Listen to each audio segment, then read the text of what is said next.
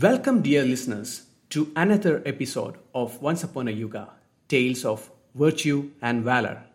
Today, we unravel a story from the annals of history where Arjuna, a renowned warrior, and Krishna, the supreme god, find themselves on a journey of compassion and divine intervention.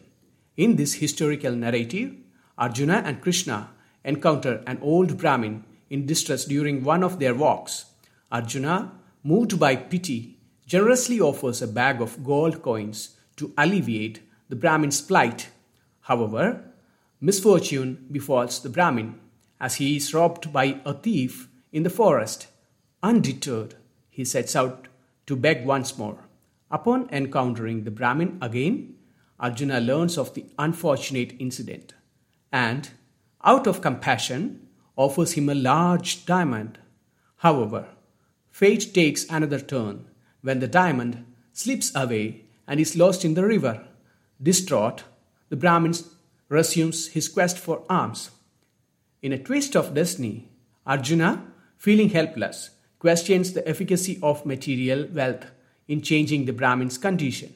It is then that Krishna, in his divine wisdom, hands the man two pennies Perplexed, Arjuna questions the worth of such a modest offering. As the Brahmin walks home, cursing his fate, he comes across a struggling fish caught by a fisherman. Moved by compassion, he uses the two pennies to purchase the fish, unknowingly saving a life. To his astonishment, upon examining the fish, he discovers the very diamond lost in the river. Overjoyed, he proclaims his find in a serendipitous moment, the thief, fearing retribution, overhears the Brahmin's shouts and decides to return all the stolen gold coins, seeking forgiveness. The Brahmin, now rich with both material and spiritual wealth, rushes to Arjuna to share the miraculous turn of events. Arjuna, inquisitive about the profound lesson learned, questions Krishna.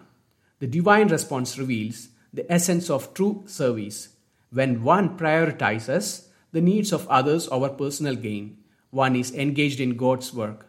In serving others, whether physically, financially, or mentally, one aligns with the divine purpose, and the divine in turn takes care of them. Dear listeners, may this tale inspire us to practice selfless service and extend our hands to those in need, for in doing so, we align ourselves with the divine order and receive blessings beyond the measure. Join us again for more tales of virtue and valor on Once Upon a Yuga.